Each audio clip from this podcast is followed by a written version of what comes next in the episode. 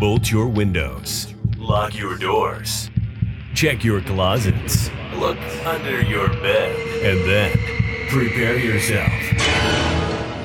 For it's another episode of Dark Night of the Podcast.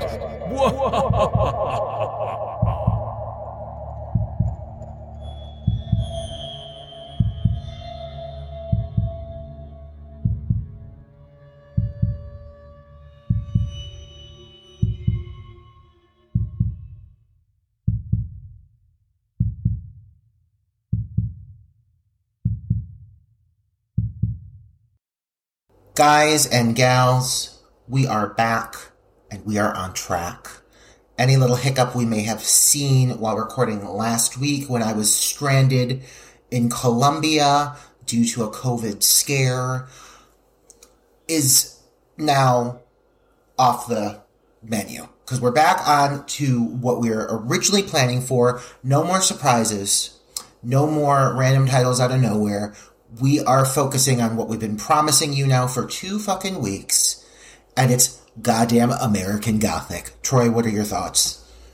Uh, on American Gothic or on your COVID trip? No, well, both. I would love to hear you talk about.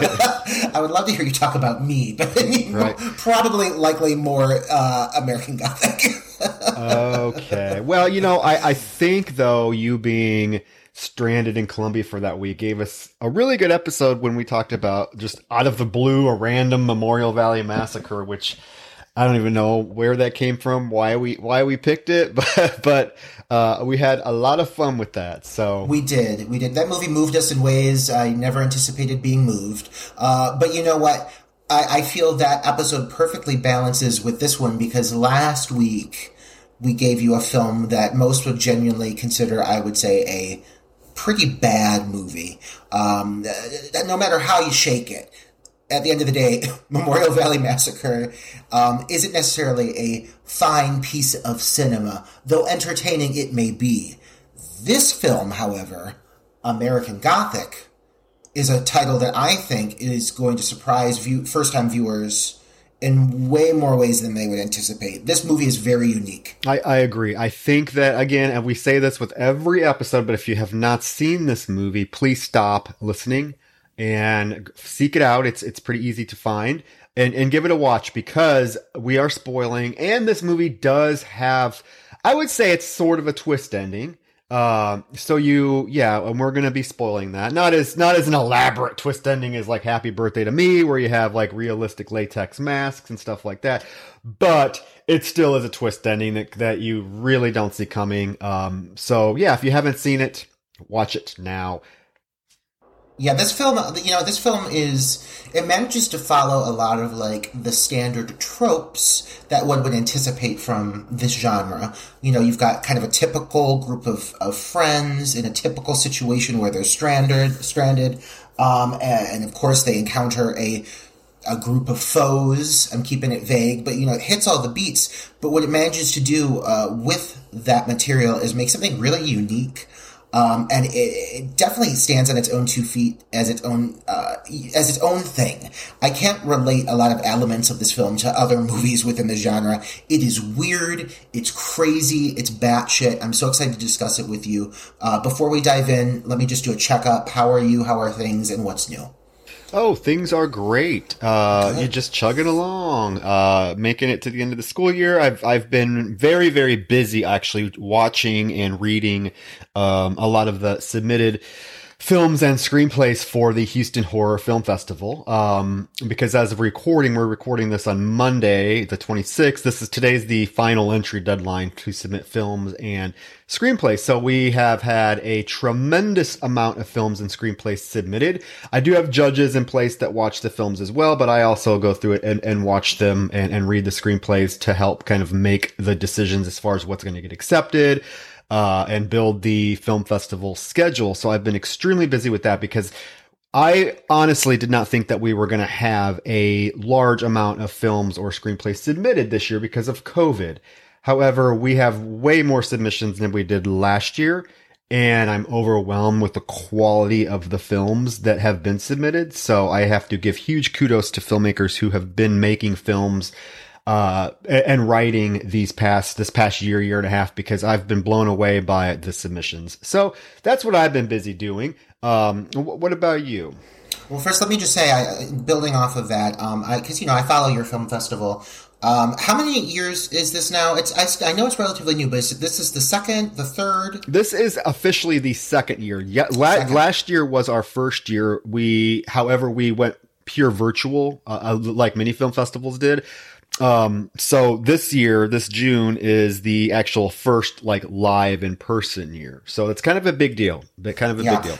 Yeah, I, um, I'm I'm super impressed by, and I'm not just saying this because Troy is my friend. I'm not just saying this because we share a podcast. Um, the lineup of the guests that you guys have is really, honestly, for a second year, super impressive. Anyone that's listening to this, uh, don't just take my word for it. In the, the words of LeVar Burton, um, please like check out this film festival. They've got like a really amazing lineup of celebrities. They have the entire cast of the Rob Zombie Halloween remake, including Danielle Harris, with a great photo opportunity. Um, Bai Ling is there from fucking dumplings, which I love dumplings. Um, so yeah, it's just what a lineup. I'm super impressed by what you guys have pulled off. And like, if this is your second year, I'm, I'm curious year five. I feel like, I feel like this film festival is going to become like one of the pinnacle horror festivals over the course of the year for fans in general.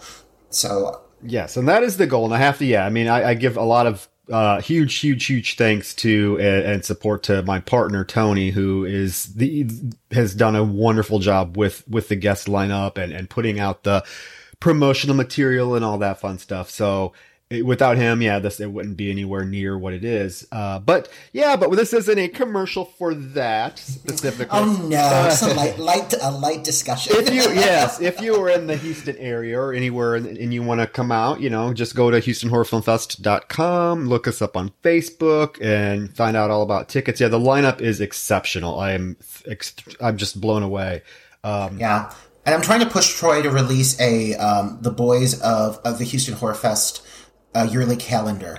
Because the the men the men handling this this film festival are beautiful. Oh. You too. Oh, you got the you cover all the bases, you guys. Oh. Uh, but, but seriously, think about it. You you guys covered in blood, in briefs, holding a pumpkin for Halloween. Well, I, I, It'd be great. I think I think that only that. hey, no, no, no.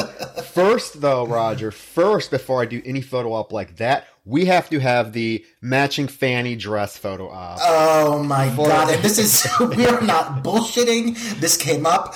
We are hoping to recreate the finale, fifteen minutes of this movie in our first photo promotion. It is. So, uh, yeah, it'll be our. It'll be the new promo art for our yeah. podcast yeah, if any photographers out there want to be create the vision behind this, and if there are any seamstresses who want to make us matching dresses for two grown men, uh, please reach out. We are, yes, I'm, I'm for it. I'm for it. Uh, me too. Me too. And I'm seriously, I'm so ready to discuss this film. Um, uh, that uh, I don't often watch these films through more than twice. I'll normally watch it once and then I'll go back and like watch it so I can really comb through with notes. But this movie, like, I can watch this movie on repeat uh-huh. so easily because it's just uh, there's nothing like it. There is nothing like this film. So let's dive into this um, and uh, just kind of get into the meat and bones of everything. Um, one of the main reasons I think that this film right out off the bat is, is such a strong entity is because it has an unusually strong cast.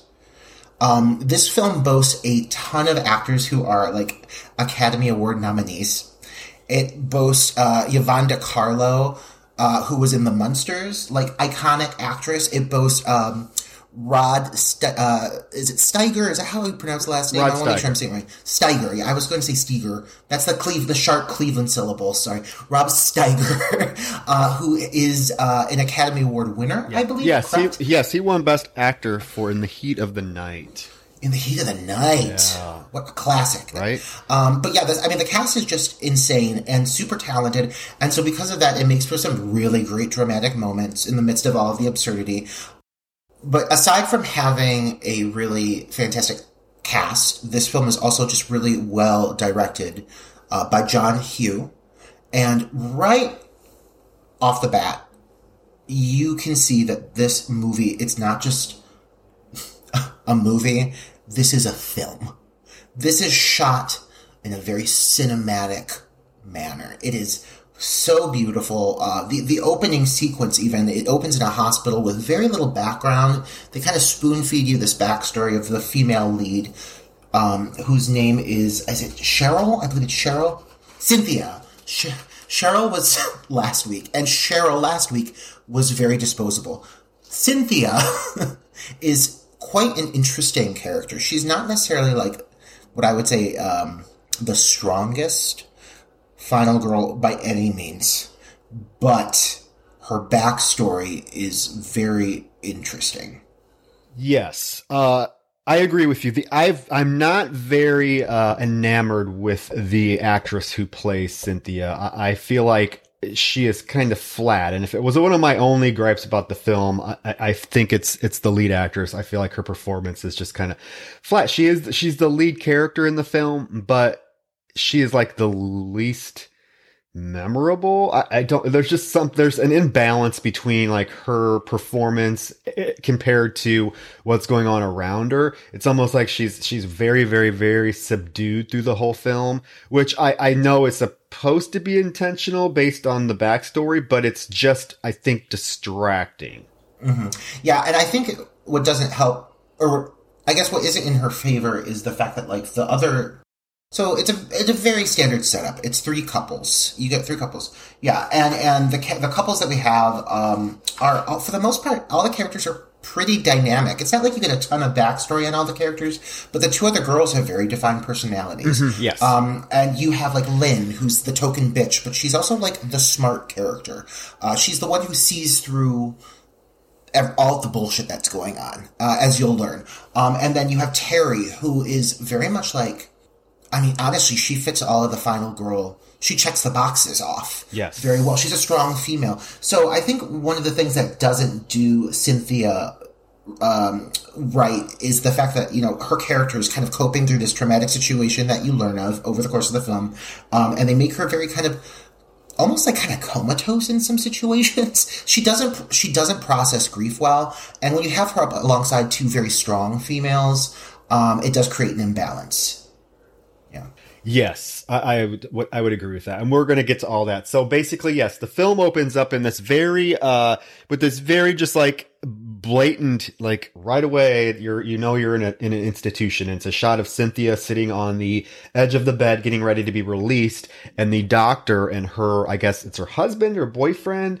I'm assuming they're married because they lived together and they had a baby, but maybe not. I don't know. But his name is Jeff and uh, they are kind of down the hall talking about Cynthia's release, that she's ready to be released. Um, she's she's she's cured for the most part, even though they say that's not really a word they like to use in psychology. But she's ready to be her. She's ready to go, and Jeff immediately wants to take her on a trip, and the doctor's like, "Yeah, that's awesome." Go on a trip with her. However, please only make her or put her around people that she's comfortable with which is a little tad bit of foreshadowing because while they go on the trip, she goes on the trip with people that she's comfortable with. What ends up happening when they get to the meat of the film is you're surrounded by people that I don't think anybody would be comfortable with. Uh, so yeah, and then so you're kind of like you're you're kind of drawn in wondering okay what is this girl's deal what why was she in a psychiatric hospital and then the film kind of kicks into gear where they they load the plane and this is when you're introduced to the other two couples. Um, like you said, there's Lynn and her boyfriend Rob, mm-hmm. and then Terry, Terry and, Paul. and Paul. Paul, who like is like we talk about worth disposable, worthless characters. That's like yeah, yeah. He disappears for the entire film. Yeah. Real quick, one thing I want to acknowledge right in the, the opening of the movie because it's something that is a I think goes to show that this movie has significantly more thought into it. Within the first frame of the movie has more thought in it than referencing like a film like the last one that we reviewed, Memorial Valley Massacre. The first shot in this movie is a shot of um, Cynthia with the bars of what appears to be a cradle looking through a, almost as though it's looking through um, like a, a, baby's cradle or you know uh, um, like you see like the rods of, of what would be you know, a, a baby's bassinet or whatever it is. Yes. Um, and, and it's a really interesting shot because it kind of racks focus on her, but the shot is in, in, in the first shot of the movie, very telling. And you'll understand why as we discuss this further. But I, I love how right off the bat, looking back on this movie, the first frame is well thought out, and I appreciate that. So yeah, you, you meet all the, the characters. Um, they load up into a plane, they take off, and uh, what interesting shot choices is you get this really like long shot of the plane uh, flying to its destination with a really great score. Um, at first, it sounds really upbeat, but all of a sudden, you get this great harmonica coming in. Yeah, I, I actually put I have a note because I thought that when the pl- when the plane first starts going when when we get the the shot of it taking off and it's going away from the city and you just get like a bunch of different shots of the plane in the air, which is again for this type of movie, I mean that's pretty um, cinematic. You don't see that in a lot of slasher films, but um, the score is kind of like very dancey and almost doesn't even fit the tone of the movie. And the credits are playing over that. But then as the as the plane goes and you can see it's getting w- way more out into civilization or away from civilization and it's like over the over the ocean now and there's just all these secluded islands. The score and I thought this was brilliant. The score sort of changes to like the harmonica like American backwoods southern harmonica playing uh, which I thought was really a nice touch as, as because as they get farther away from civilization, the the score changes into something that's more deliverance like with the harmonica and it's really an interesting touch yeah. Yeah yeah. Yeah no they um they do a really great job with establishing pretty quick that um that uh, this movie has a budget. I mean this movie it's uh the score is grand. These these uh aerial shots are grand. Uh it, it's just really uh, a strong opening, and it, it cuts to this like uh, one shot take of the of the plane where it starts smoking, and it, it, does a full curve and it does a water landing, and they end up coming ashore on what is an island, and um, yeah, uh, the, the, the plane goes down, but like they're able to land it safely, but they don't really know where they are, and so they have to get out of the plane, and um, it's Paul who Cynthia's boyfriend is Paul. No, it's Jeff. I'm sorry. Jeff is the, the is the is the, um, flying the plane, and so basically he starts going through it, and he realizes that the plane has had an electrical burnout, um, and it's something nothing's working. It's out of his control. Uh, so they end up uh, realizing that they're trapped on the island for the night. Yeah, they are trapped on the island for the night. Uh, of course, this is when we get some characterization with with Lynn being kind of the the bitchy character of the group because she's like, I want to know where I'm at. Where am I? You know, where the hell are we? And they're like, just calm down. It's gonna be okay. Um, and then they start playing music and dancing around and having a good time. And next thing you know, it's morning. And this is when we get like uh, the first uh, one of Cynthia's first flashback scenes. There's a lot of flashback scenes in this film that that put together or piece together what happened with with Cynthia and why she was in the uh, asylum in the first place. Because Terry wants to go scuba diving. Uh, and asks Cynthia to go, and this is like when Cynthia has this flashback, and it's a flashback of her just kind of innocently washing her, giving her baby a bath. Okay. Um, and at this point, it's just a short little flashback, literally, of her giving the baby a bath. So we're not giving a lot of information, but we're like, okay, now we know she had a baby, something's up. And then we do find out the plane is dead. So they literally are stranded. And so they're going to have to kind of figure out what's going on on this island. In the meantime, Terry and Cynthia are by the edge of the ocean. I guess it's an ocean, right? And and Terry's walking on a the rocks, and she slips and smashes her head on the rock, and then falls into the water. And Cynthia, being the wonderful friend that she is, just sits there and stares at her. it doesn't even try to help her. Uh, and has another one of her flashbacks. And this flashback is we find out what happens to the baby. Yeah, the, the whole backstory, as we are, again, being spoon fed it over the course of mostly the opening of the film, but over the course, I'd say the first 20 minutes, we really get an idea of what happened um, for Cynthia. It, you know what? I see a lot of, I see influences of this whole character development used in later films. And one movie that really started to come to mind um, was The Descent. Do you see what mm, I'm saying? This mm-hmm. character who is triggered by these memories of what we learn is that that she took a phone call, left the baby in the tub.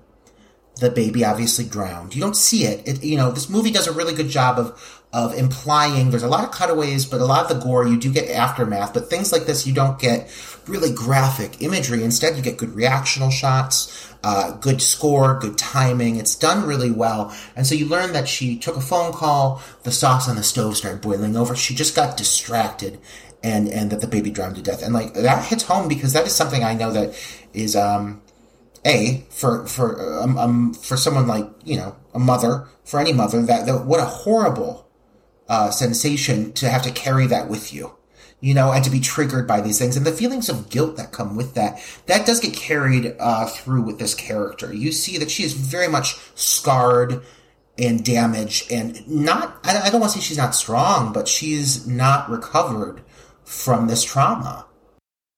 Yeah, she really, she blames herself. Uh, and, you know, I mean, that would be a very traumatic thing to have happen. So, you know when her when she sees her friend fall into the into the water she literally is frozen because she's having that intense flashback and she's seeing a body floating in water is obviously triggering her of because then it cuts to the flashback again and she walks into the bathroom and just screams at like this blood curdling painful howl. We don't see the baby like you said but we know what happened. So that is why she doesn't help um terry.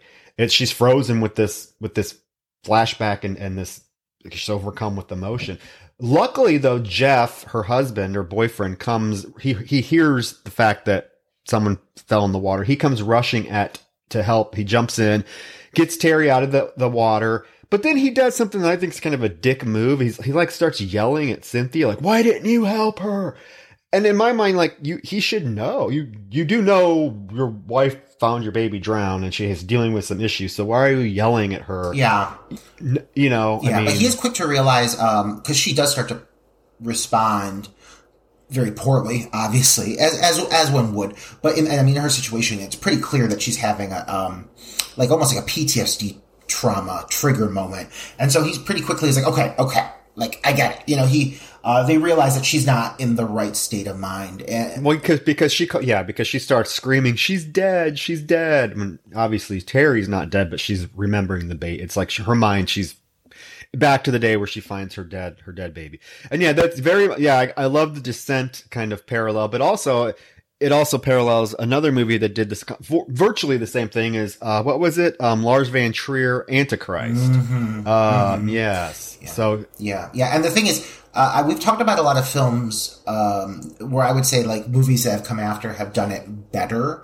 And I'm not saying mm-hmm. that this is a film that where this does it better, uh, but it does it does this this whole what has become a trope. And I, I, I use that word fondly, uh, but it's something we've seen in other films it, it, does it pretty well. Uh, what it manages to do is, um, you know, her character overall, if you look at her as a final girl, as I said earlier, she's not, she's not my favorite.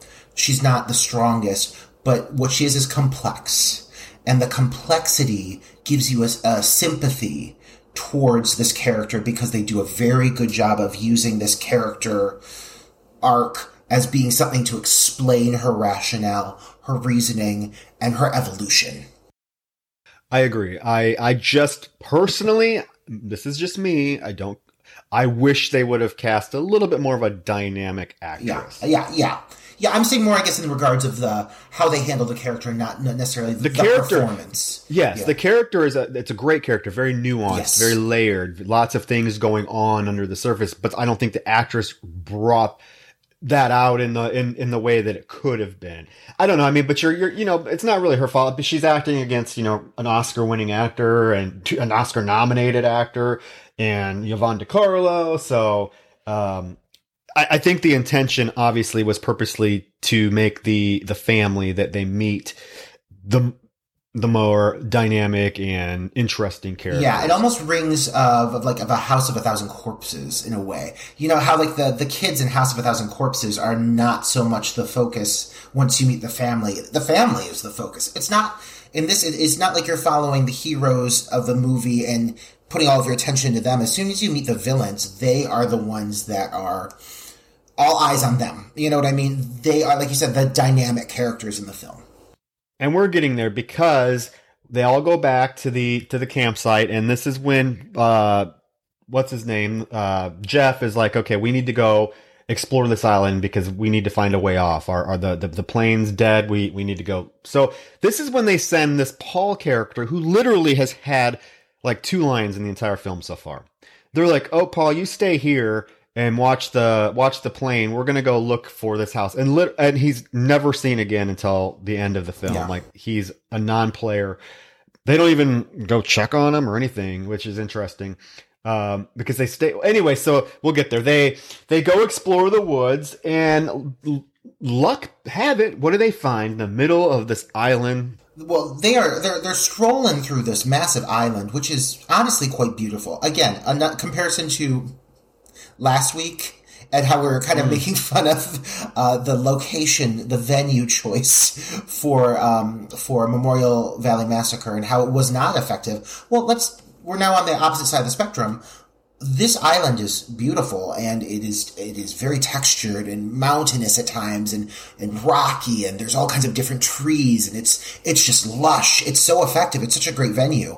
Uh, And it's yeah, it's seclu- it's secluded. very secluded. Yeah, it's a, They did they well, I was gonna say I, I said venue. I meant setting. It's just the uh, whereas the last the setting for the last uh, review was just in a lot of ways it took away from the experience because it was bland. This I don't care if they're only in one location the whole film.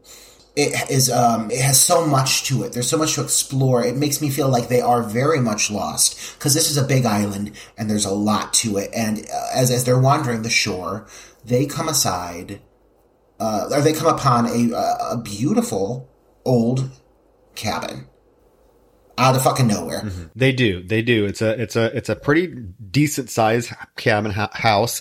And they go to proceed. They they I think they do knock, but nobody answers. So then they just happen. They just let themselves in, and they immediately like just start going through going through the stuff in the house and making fun of the decor because the inside of this house, the interior of the, this house is very outdated. It looks like it's something out of the 1920s. They do notice like magazines laying around that are lit- that are from like the 30s, like the old Saturday Evening Posts that are still just prominently out. And they put a they have one of those old um gramophones, record players, and they put a they just start playing that and proceed to just like go through the closet and put clothes on and start dancing around and really just kind of making themselves right at home. Yeah, I'm assuming I'm assuming that they believe that this house has to be abandoned. I think so. um, because yeah, they, they kind of make a, a joke out of all of it, and they're, they are having they're doing a whole Charleston dance number that goes on longer than anticipated. They're wearing hats, they're finding scarves, and then they turn around and in the doorway, we are introduced to Ma and fucking Pa. Ma and Pa. Well, before that, we have Cynthia goes off on her own and she she finds a, a, a bedroom downstairs that she's exploring, and it's it's all like old fashioned children's toys, and like this um, crib that is covered with a a sheet. It looks like, but then we cut back up, and yeah, mom and Pa are in the doorway. Yeah, and and she's so Cynthia is the only character that is not startled by Ma and Pa's entrance. She's not aware of it. And so these two come into their home, they close the door behind them, and they are immediately very foreboding. And and um and I have to say, first scene, right off the introduction, these make for two of the most interesting and unique and honestly two of my favorite villains from a horror movie like that I can think of and out of a film that I've seen in recent memory. Um, these two are fantastic.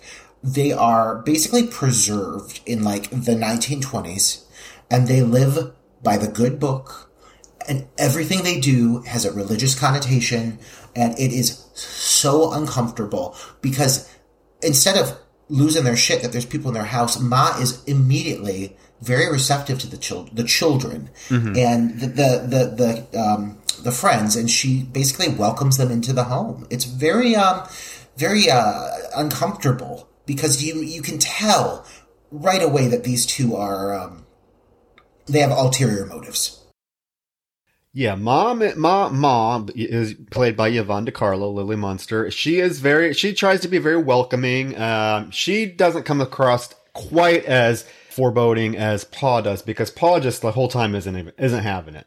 Like you can tell by an expression, the expressions on his face that he is very not happy that these people are in his house, which I understand. I mean, coming home um, and just seeing people in your house just going through your stuff and dancing around and breaking stuff. That'd be very, you know, I, I wouldn't be happy about that. But I also want to know, like, where were they at? Like where were they coming from? I have the same question. Yeah, like where were they? At? I mean, as you as the movie goes on, you realize like there's no where there's there's like no place on the island that there's like not a grocery store. They weren't at the store. They weren't at church. I just want to know where they were coming from because the rest of the film they're like in the house the entire time. I mean, I just I know it makes obviously you have to have an entrance, but that was I don't know why I thought about them. I wonder where they were coming from. Hmm, uh, because they're dressed in like you know they're dressed like they just came from going to church or going to the store. It's their Sunday yeah. best. I'm like, where were yeah, you at? Yeah. Okay, but yeah. yeah, Pa is not having it. And in fact, his first question is, or his first statement is, "You never said where you came from." Yeah, Pa is um, cold from the get go, and uh, and and uh, stoic, and he is not a warm fellow by any means. Uh, they're kind of uh, Ma. Ma puts on all the kind of the showmanship and the pizzazz. She's very welcoming. She's very loving. But Pa, like, he doesn't try to mask it. He's not happy these kids are in his house. He doesn't trust them, and he is uh, very blunt about it. And I have to give huge props to Rod Steiger, an Oscar winning actor who came to this material and gave it his fucking all. I mean, he he did. I I I think that he honestly felt like he was going to win another Oscar for this performance. He he comes to this film and and doesn't half ass it at all. He's invested in the character, creates this very like you said, uncomfortable, unapproachable, cold character, his facial expressions, his it's just it's a it's a really wonderful performance, uh, and yeah, yeah, it's just. So I just have to give him props. I mean, he he he, had to know this was like a low budget B horror movie, but he I think he came to it giving it his all, which not a lot of people would. Yeah. Yeah. Well, I think I think honestly, the both of them, Yvonne De Carlo as well. I mean, they they tackle the material um, with such ease, and the the, the, the accents are very well played. The whole thing is is. Uh, it immediately, as soon as you introduce mom pa, the kids, uh, I would say, become secondary. Because when you look at these kids, I mean, they are as Aryan as the, as you get. They're white, blonde, bland. I mean, not, not to say they're not well played, but they're you you know we've seen them a million times over. Um, this this basic cookie cutter clan of uh, Scooby Doo like, you know, individuals who are put in a precarious situation. Um, but the Mom Pa are, are uh, unlike most characters that you get in this scenario and they are very well played and it really it, it does elevate the material immensely having two strong performances especially like you said uh, from pa and and so uh, when the the kids one thing that that the script does also again unlike the last few reviews we've had which we have had characters that we can't even remember their names. Um, they do a full a full mm-hmm. roll call where they literally go through and they're like Jeff, Terry, Rob, Lynn, Paul. Cynthia. Like they give us all the kids' names. I'm like, I'm not gonna forget anybody. Uh, even though I did forget Cynthia's name to start off with. We we had a Cheryl in the last review. Those are two names that I get confused. I apologize. But um but yeah, so they give us the names and then they, they inquire the names of Ma and Pa, who respond simply, Ma and Pa suits us just fine. Mm-hmm. And we also learn that the, they are, um, I don't want to say Amish, but they're, cause they're not, but they, they live very Amish lifestyle. They don't believe in electricity. They don't believe in vehicles. They don't believe in telephones. They don't believe in any of that stuff. Because of course Jeff is like, Hey, do you guys have a phone? And Pa's like, we don't believe in that, those contraptions. And so Jeff explains, "Hey, my our our plane is is dishon- it's it's broken down on the beach. We need to we need to figure out how we can get out of here." And Pa is like, "Oh, well, I have a friend that's going to show up in the morning and you can you know he'll he'll help you fix the fix the plane or get it going so there's kind of that underlying promise that Pa keeps making throughout the film that becomes a, a an issue yeah yeah it is it's you know it's one of those scenarios it's one of those things where um you as the viewer you obviously know right off the bat uh we it's easy to have the instinct to know that these two are uh, up to no good. Um, you know, but the kids, I will say this about the kids, they play along for a little bit, but these kids are not the dumbest I've seen in a movie. Uh, they're, uh, as we go on, as we progress, they're pretty quick to realize that there's something up with this. We're not comfortable here. And eventually, as things unfold, they, they make a few smart choices over the course of the movie. Um, I don't think there's any real dumb mistakes from these kids. So I do appreciate that they're, um, they seem like they have their heads on straight, you know? Uh, however, that being said, being thrown into this situation, I don't know what I would do either because as things continue to unfold, it only continues to get weirder. The well, there yes, the, it, we've come upon a very awkward dinner scene. So the the kids are sitting around the dinner table. They've stayed for dinner. Ma's serving them, and they're all around the table. Ma's at one end, Pa's at the other, and then you know you have the the kids kind of filling in the the table. And Terry re- immediately reaches for a piece of bread and and is is scolded because they have to say grace first. So Pa launches into this very passionate prayer. Yeah, it's like a fucking sermon. Yes. And his voice is well, he's talking like he's feeling the spirit. And like the kids are just looking around, their eyes are wide, they're confused. I mean, at this point, I'd be like, well, I'm gonna risk it and go stay in the plane. You know, like I, I, I would not feel comfortable in this environment. That being said, I'm also a gay man, and I'm sure they would have immediate issues with me. So, um, but yeah, so they, they, have this very uncomfortable prayer, um, and uh, they serve the kids dinner, and um, Cynthia is kind of off in her own little world.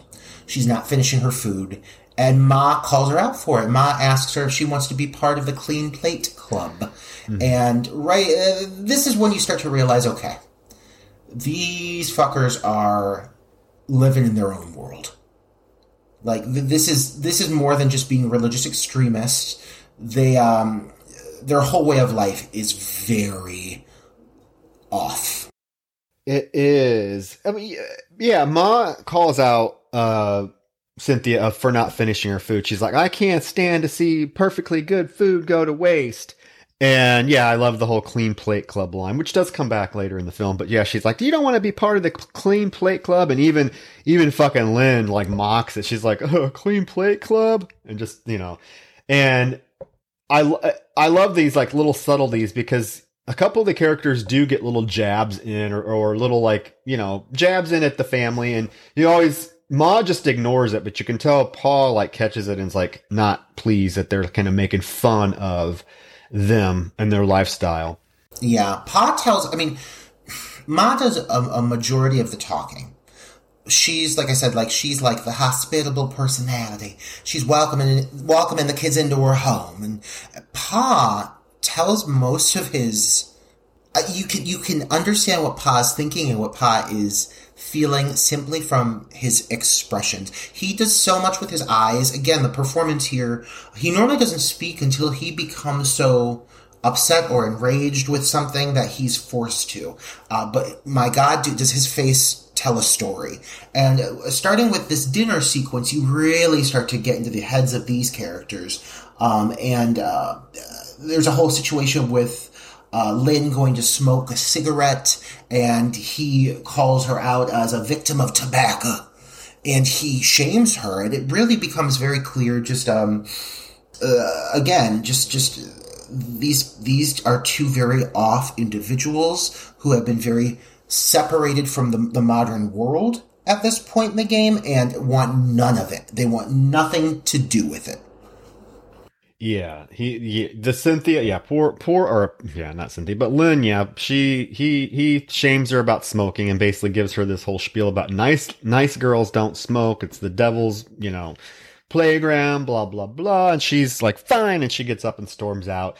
And then one of the characters, I think it's Rob, asks them, "Don't you guys like miss having a, you know, having a TV? Don't how do you know what's going on in the world? You know, do you realize that there's like a rocket that's that's on its way to to to, to make a mission and they are like, "You better quit making up stories." Yeah, they basically uh, they talk about the whole fact like that there's been uh, uh, astronauts landing on the moon, like things have happened, and they uh, again shame the kids and tell them that they're making up tall tales. Uh, and um, they they ignore these stories. They, after that point, they just won't even listen. They'll have, they're having their own little conversation amongst themselves as, as the kids are kind of chiming in, and so um, it, it's yeah, it's very off putting. Um, uh, and so um, I have to say as well, Terry is wearing a jumpsuit at this point in the film. It's a tan jumpsuit with a fashionable belt, and God, it's so it's so good. She, Terry looks phenomenal. She's got the best costume in the movie. Uh, gaze, I'm sure you'll acknowledge it. This movie was made long enough ago now that it's come full circle, and the fashion is cool again. Uh, and I, God, I want to get my hands on that fucking one piece jumpsuit. Well, it's nothing like you know some of the dresses we see later on in the film, though. Yeah, oh, um, absolutely. also, Rob has a mullet that I would have to say is in my, one of my top ten favorite mullets ever caught on film. It's it a, is, but, but, it's a subtle mullet. It's, it's not like overbearing, and it looks like, like from what I can tell, it looks like looks like the his the sides are kind of shaved. Yeah. But then the, then the mullet is in the back, and he's not a bad looking guy. You know. Um, yeah. It's a it's a white collar mullet, and I think yes. that's why I like it so much. It's very coiffed. It's not a sloppy mullet. It's an intentional mullet, and I'm a fan of it. So they Lynn, not not Lynn. Yeah, no. Terry gets up and she's like looking down the stairs to the cellar because the cellar door's open, and Pa is gives her this like. He's like, "Do you don't go down in that cellar, girl. I should have shut the door and locked it. It's as cold as a grave down there." He makes that comment, which, again, comes into actually is kind of a clever line, knowing what we find out at the end. Very uh, foreboding. Yeah, and now this is like the only time like, we see Pa like smile in the entire film, and it's kind of just like this awkward thing because he's such a uh, cold-hearted, just like standoffish, kind of mean character. And after dinner, when the kids are sitting in the living room, he comes out and he, he's actually smiling and gives a little laugh, and he's like, huh, "You're welcome to spend the night." And I just thought that was an odd choice. Why would he be? That's his only, like, he obviously has been not happy that these kids have been in his house the entire night, but now he's actually smiling and be like, yeah, come spend the night. But I guess it makes sense. Cynthia and Terry are out on the, or Lynn are out on the porch and they find a, they see like there's a jump rope on the ground, which is just kind of awkward because you know, they're like, why would there be a, a, child's jump rope on the on the ground? And, and Cynthia's like, oh, well, you know what's also weird is when we were here, when we got here, I, I went into this room that has like all kinds of kids' toys and furniture in it. So she actually, they go inside and she actually takes Lynn into this bedroom to show her, you know, uh, this, this room with all this kids, old ancient or antique kids' toys and furniture. And holy fuck, this is when we are introduced to the fucking queen of this film. We are dished a hefty helping right off the bat of Fanny. Fanny. Fanny is, I would say, the star of the show. The belle of the ball, by all means. Fanny steals the fucking movie. She steals the fucking movie. Fanny is. She's a mischievous, um, uh, troublesome, conniving. You would, I want to say child, but she's in the body of a 50 year old woman. Um, and when I say 50 year old woman, I mean like full grown. It's not like she's being played by a, a dwarf or something. Like she is literally just a grown woman who apparently Ma and Pa have just convinced that she is a child all of this time. I don't know how they have gotten this woman to remain this way other it, than through mental abuse. It is so odd. So odd. It is the, the first time you hear Fanny, it's like she's she's not even in the in the frame because Terry and Cynthia are, are kind of walking through the room, and all of a sudden you hear this like childlike voice say, please don't wake my baby. And you see Fanny pop out. And it is literally, like you said, it's a 50 year old woman with big old pink bows in her hair, wearing a little orphan Annie pink checkered dress.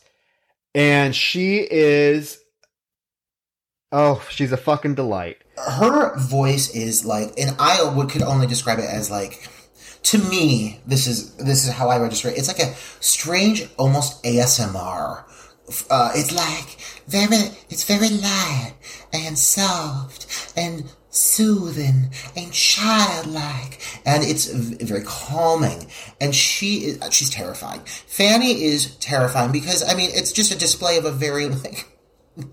I don't uh, mental illness. I don't know. Like, what is that? What? Okay, if an abuser locks you in their basement and convinces you you want to be there, there's a term for it. What is it called? What is it called?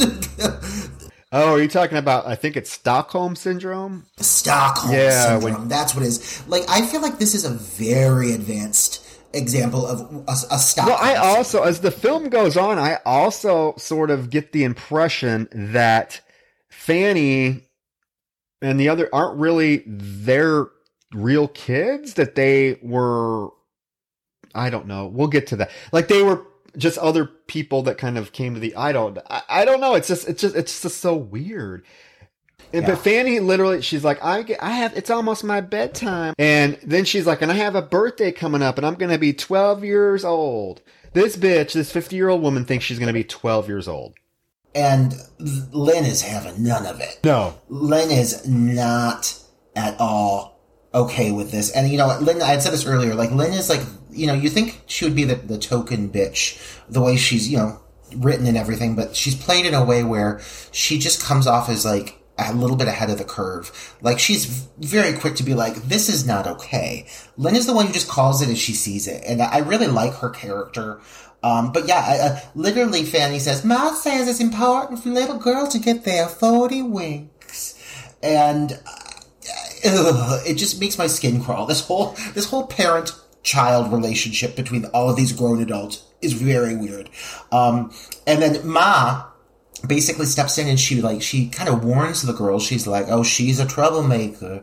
You know what they say about her? When she's good, she's very, very good. But when she's bad, and then it cuts to Lynn, and she goes, "She's got to be at least 50. the, way they, the way they do this transition. There's a few really good transitions in this movie, um, but um, Yeah, because it cuts to Lynn basically telling the entire group about Fanny, and she's like, "Yeah, it's," and they're like, "What?" But then they all get to see because Fan or Ma brings Fanny upstairs to say goodnight to the group.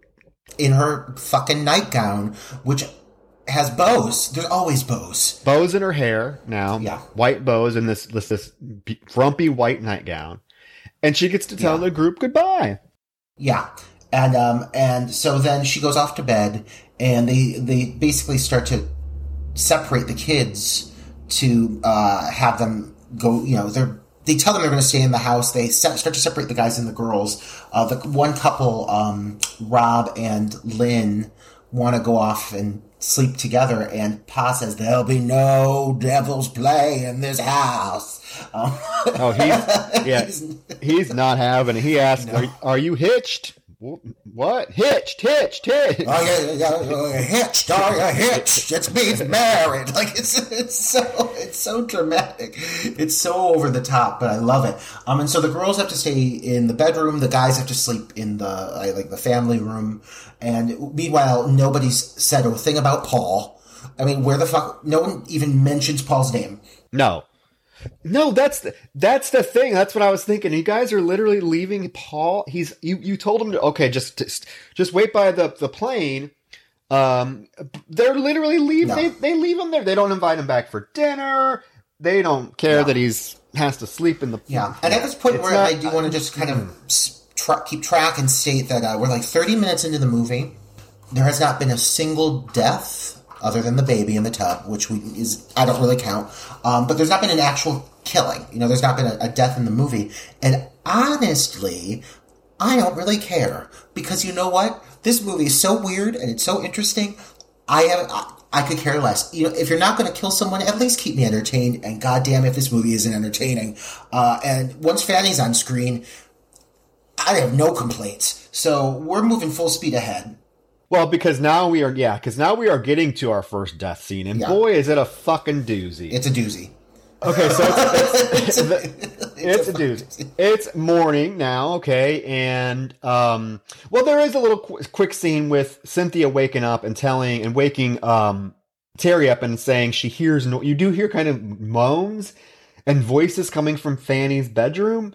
And this is when at least Cynthia has the, the common sense to be like, hey, I want to get out of here. Like, this, something is not right. I want to get out of here. So at least Cynthia is sort of recognizing, as I think the whole group is, that this is, this is not a, a normal situation. That they need to get out of here as soon as they can. But what are you going to do? You're on this deserted island. You might as well take advantage of the hospitality of this family Yeah. who who so far are weird but have seemed pretty harmless and very welcoming. I mean, they made them dinner, they're letting them sleep in their beds and all They're, that. li- they're living as children.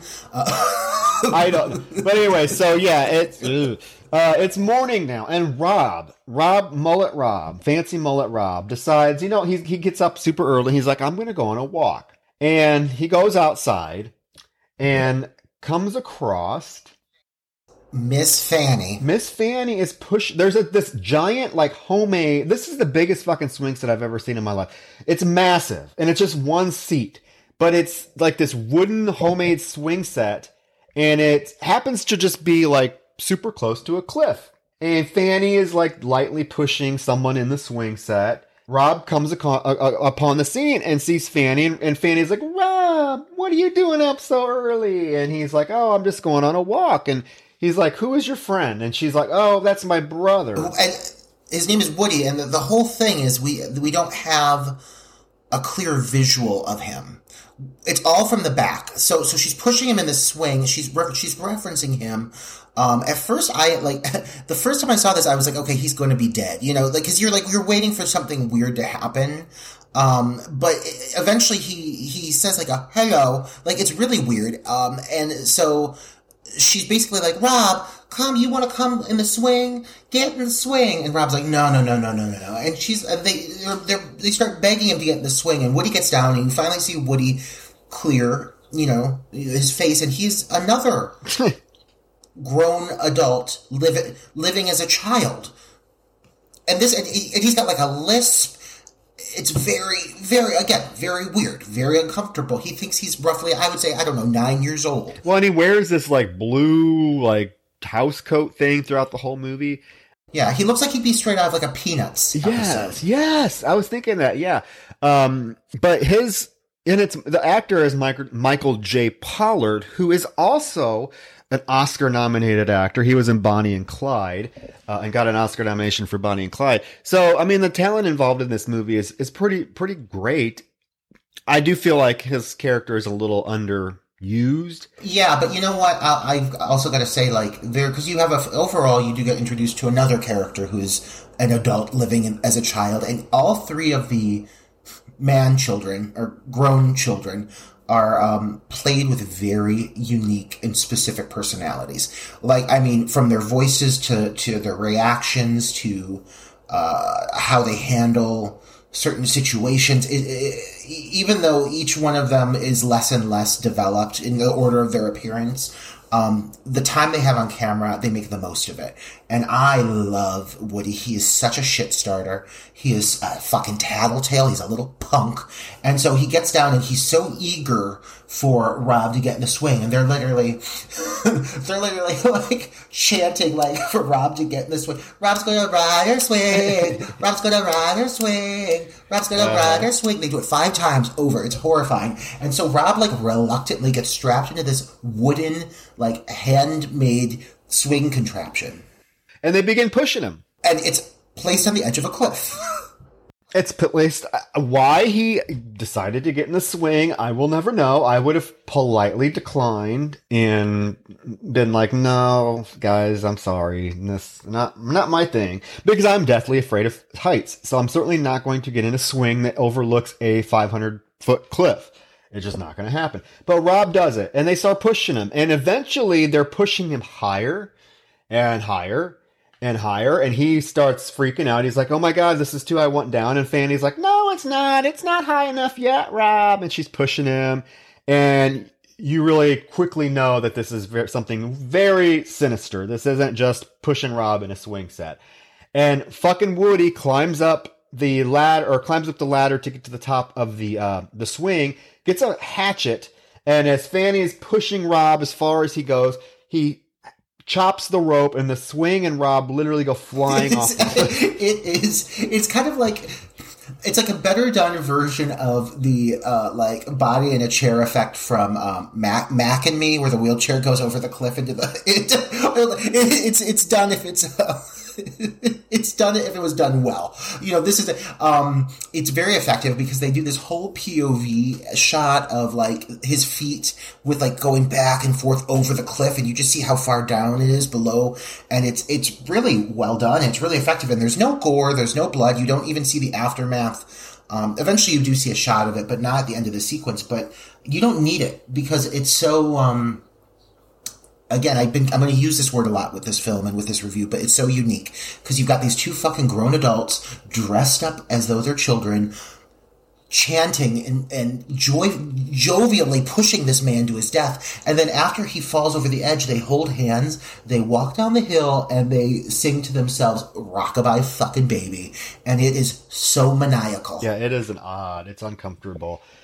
Jeff is confronting Pa about, again, his friend that's supposed to show up because it's morning and Pa is like, hey, dude, Pa told him that his friend would be there in the morning. No friend. So Jeff is like, hey, is your friend coming or not? And this is when Pa gives him some biblical um, chant about the Bible talking about be- being, um, you know, being patient and you, you, you, good things come to those who wait and you, you, you, you need to be patient. And he quotes some Bible verse. I don't know. And then Cynthia is off wandering around and she mm-hmm.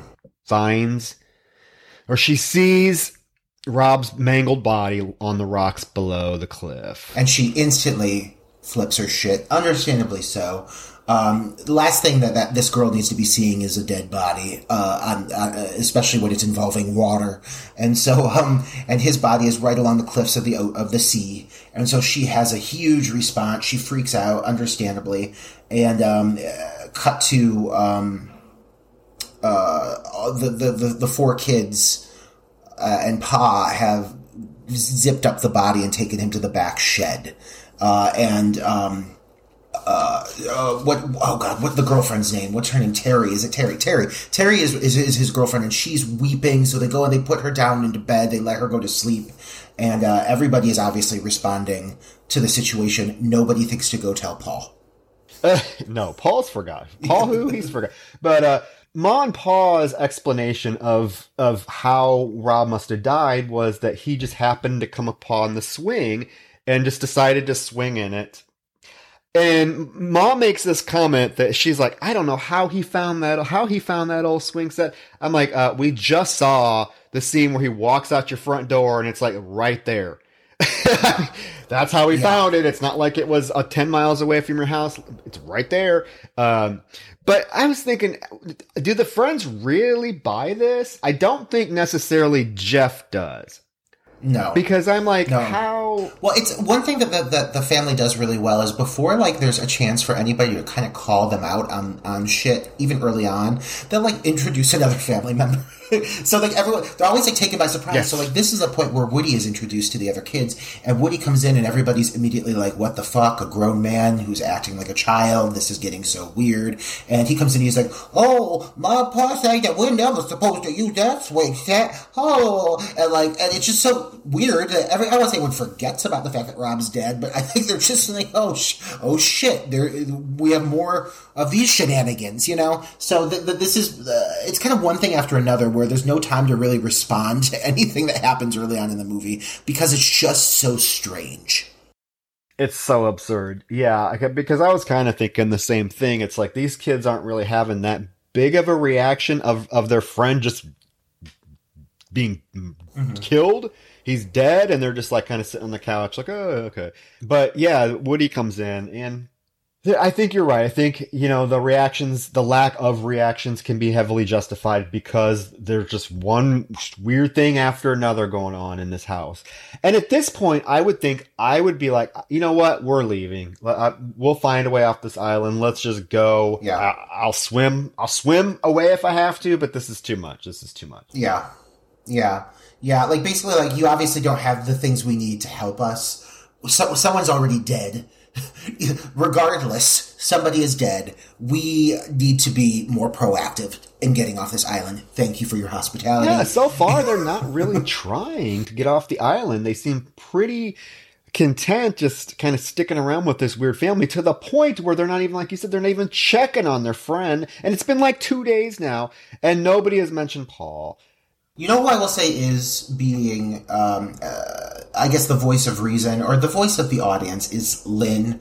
Uh, we cut to a scene where Lynn is outside with um, Cynthia, and she's she's basically kind of having a little bit of a meltdown. She's she's talking about how weird everybody is, how weird the whole situation is, how and how strange specifically Fanny is, and she starts just dogging her. She starts just absolutely like tearing into her. She's like, I hate her bows and I hate her clothes and I hate her fat bloated face.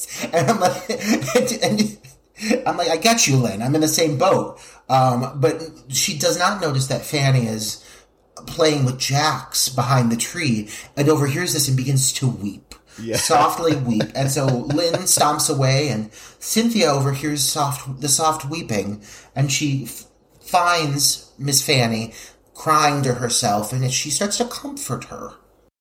Which was a huge mistake because this is begins the downfall of the Cynthia character's, I think, mental state even more than we because yeah, she's trying to be nice to Fanny, which and she's like, "Oh, you're you're you're so pretty, Fanny. That's a pretty dress. Did your mom make it?" And Fanny gets all she smiles now. She's all happy now because Lynn's paying or Cynthia's paying attention to her, and she's like, "Yeah, my mommy makes all my clothes." And then she's like, "Will you play?" Oh, and she says she also makes my baby's clothes. Mm-hmm. And this Cynthia's like, "What?"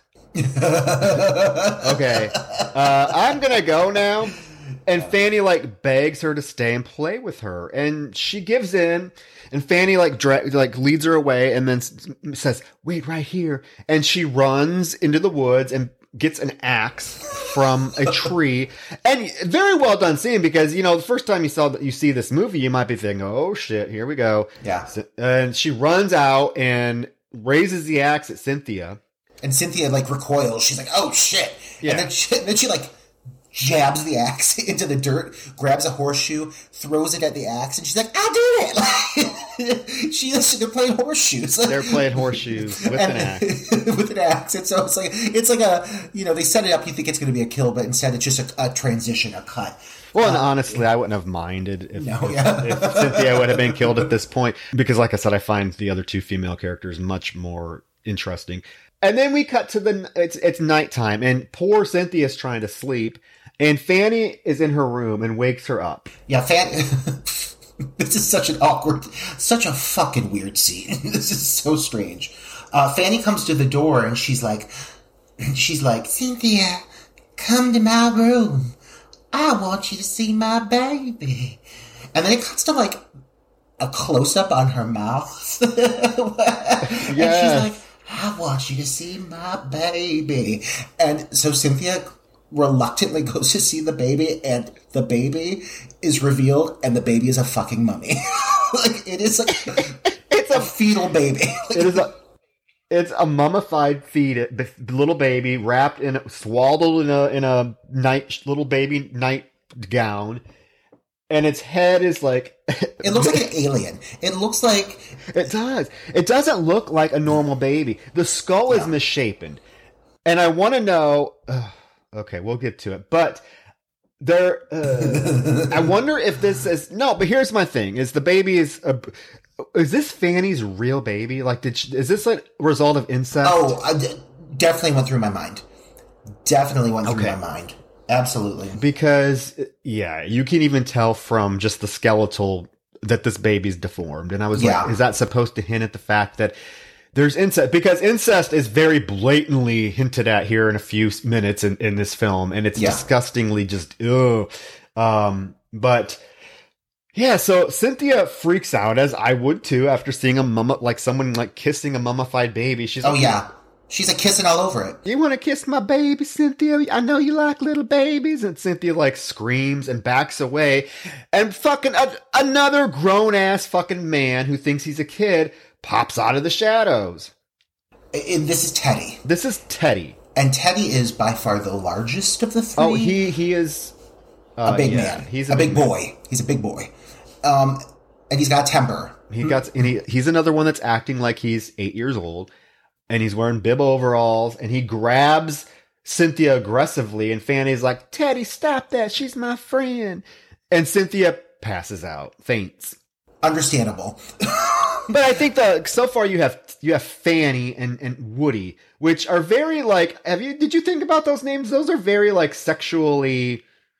Little charged names, Fanny and Woody. I mean, I didn't even think of that. Yeah, and then you so get gross. it is gross, and then you get Teddy.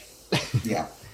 Uh, You know, it's funny. Like, I feel like if you were to sit down and figure out the ages of like the suggested ages of these grown adults, like in the sense of what they think they are, you know, she's about to turn twelve. I think Woody's probably like ten, and I think Teddy's like.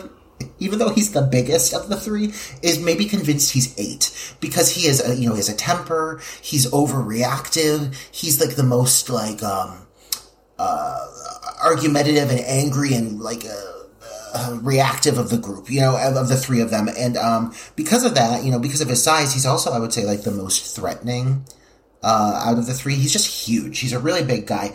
And so, um, uh, you know, she passes out, and uh, we cut to the next next day. yeah, still no Paul. Still no Paul.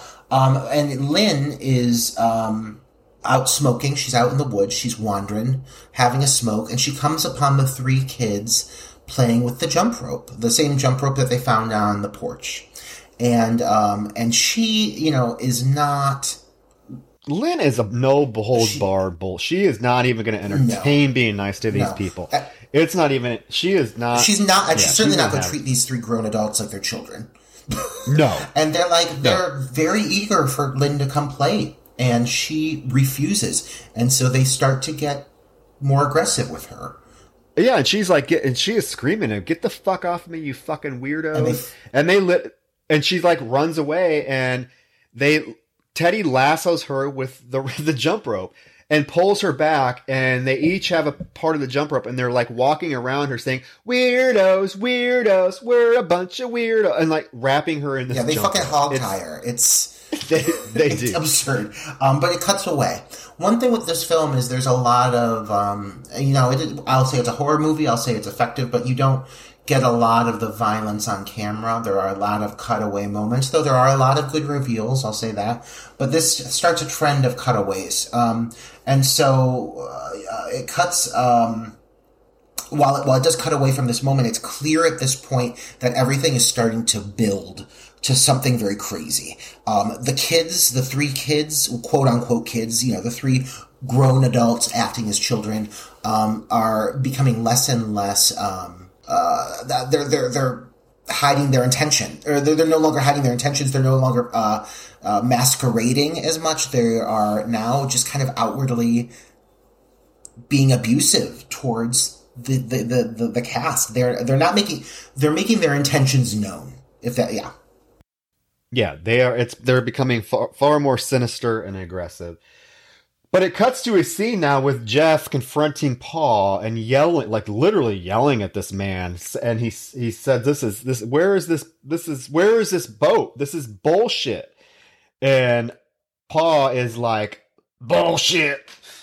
You don't say bullshit." If you say bullshit, an angel's gonna come down and wash your mouth out with soap, boy. I love Pa, and I love his. He's got some one-liners in this movie that really hold up for me. Uh, maybe it's because I find uh, many branches of Christianity to be terrifying, but uh, yeah. So um, uh, Jeff is um, he's done, and he goes and he finds Cheryl, and No, that's not Cheryl. It's, you're still you have you still have Memorial Valley Massacre on your mind. It's Cynthia. It's Cynthia. oh my god, uh, he goes and finds God fucking damn it. He goes and finds Cynthia. Yeah, I I mean Cheryl's performance impacted me so much. I mean, I know, I know. I was like, that's unfor- unforgettable you know what, character. You know why How it haunts me yeah, because I spent so much time trying to identify which characters were which, and because Cheryl does so little in Memorial Valley Massacre, that I couldn't find anything that really like told me who she was, and so I finally found her name and I like wrote it, I like had it as a reference piece, so I got that name like plastered into my mind. But no, so he goes and finds Cynthia. Um, and Cynthia like confides in him quickly about the mummified baby, and he doesn't believe her. And I'm like, why would why would you not believe her at this point in the game? Everything is f- fucking batshit crazy cuckoo bananas. You're not. That's the least uh, absurd thing. The dead baby. Exactly. That's what I was thinking. I, I- Jeff is just a dick. he is. Uh, he's just a dick, and his his stupid expression. He has the same stupid expression on his face for and every during every scene. Yeah, I'm like, okay, so you just saw a whole house full of people thinking they're 12 year old kids, but you can't believe that there's a mummified baby. But he's like, oh, I went in Fanny's room and looked in the bassinet, and there was no baby. And then he's like, he's, tr- he's trying to comfort her. So he starts kissing her. In the meantime, Fanny is watching this unfold through the, a hole in the wall. And she, okay, Fanny is getting horny as fuck. Oh And god, this is wet. such an, yes, this is such an awkward scene that I, I guess watching this years ago when I first saw, I didn't even catch the subtlety here because it's not subtle. It's literally, she is sweating. Like she is, this bitch is horny. Her, she is wants some dick now. well, she's 50 years old. I mean, she's been de- she's been No, deprived. well, apparently of, she has not been deprived of dick. Okay. Because- Deprived of- because- let me put it in a different way. because- Other than her relatives. Yeah, because she turns around and she's covered in sweat, and now her whole demeanor is completely changed. And poor Teddy is sitting on the floor, and the first thing he says to her is, "You leave me alone." So apparently, when she gets horny, she fucks Teddy and Woody because she says. In a very, and did you notice her voice changes here? She doesn't sound like a little Yeah. kid anymore. It's, she sounds like a a woman. she grown, says, grown ass woman. yeah, she's like, I don't want you, and I don't want Woody. I want Jeff. Yeah, like she's like she's like I don't want you, and I don't want Woody. I want Jeff. Like, like, I mean, like it is flesh hungry. This woman is dripping. Like, and she, without hesitation, turns on her heel, marches into the other room where like. Um, Cynthia and Je- Jeff are having like this normal conversation, and they turn to her, and she just starts stroking him by the like stroking his face and touching him, and he's very uncomfortable. And uh, Cynthia is very uncomfortable, and he stands up, and she proceeds to stab him in the eye with a knight in shining shining armor toy. Just stabs him right in the eyeball. Which I was thinking, Fanny, that ain't how you go about getting dick, honey. I mean, and Cynthia, of course, freaks out and runs out of the house, and Ma is sitting on the porch knit, knitting, and Cynthia's like, Ma, Fanny's Fanny's lost it, and now all of a sudden, Ma is like, her hospitable attitude is completely gone because her thing is now she's like, you wicked girl, you wicked girl, all of you are wicked, and you all need to be punished. And at this point, Jeff like stumbles out of the house, blood coming out of his eye, and he falls onto the porch. Ma proceeds to get up with her knitting needles, and Cynthia takes off running, and Ma's like, God damn Fanny. She can she never does finish a chore and stabs Paul or Jeff, not Paul, with the knitting Paul's not there. Paul's not there. Stabs Jeff with the knitting needles. So I'm like, okay, th- so this went south real quick. real fucking fast real fucking fast and so so meanwhile in the midst of all this happening terry has taken off running to look for paul and the plane um, and i like terry's character because at this point in the movie she becomes honestly she starts to like i said this earlier she starts checking off the boxes of like the final girl she's resourceful she's quick thinking she's the one who takes initiative so as she's running she finds lynn hanging from a tree by the jump rope. She's been hung with it like a noose, and she's just hanging there. It's a really cool shot. Her tongue's like sticking out, and she's got blood running down her face. Uh, but so uh, Terry finally comes across um, the like the tents that they had set up uh, near where the plane is, but Paul is nowhere to be seen. But she's quick thinking, and she reaches into one of the bags and she grabs a flare gun. And I love that she thinks to do this. Yeah, well, she yeah she finds after she goes she goes down to try to find the plane, and she she finds that the plane is gone. The plane somehow the plane is gone. In the meantime, it was it was Cynthia that's running through the woods. Cynthia's the one that finds um, Lynn's body hanging from the tree.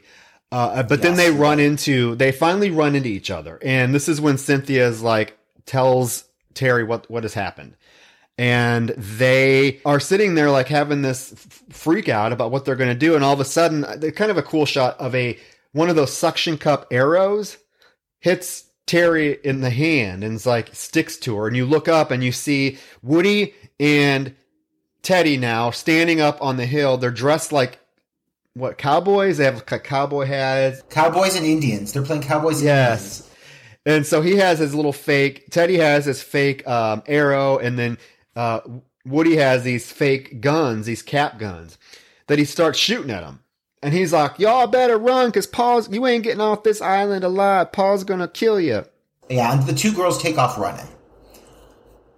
Well, actually, yeah. Well, Cynthia, well, Fanny's there calling for Cynthia.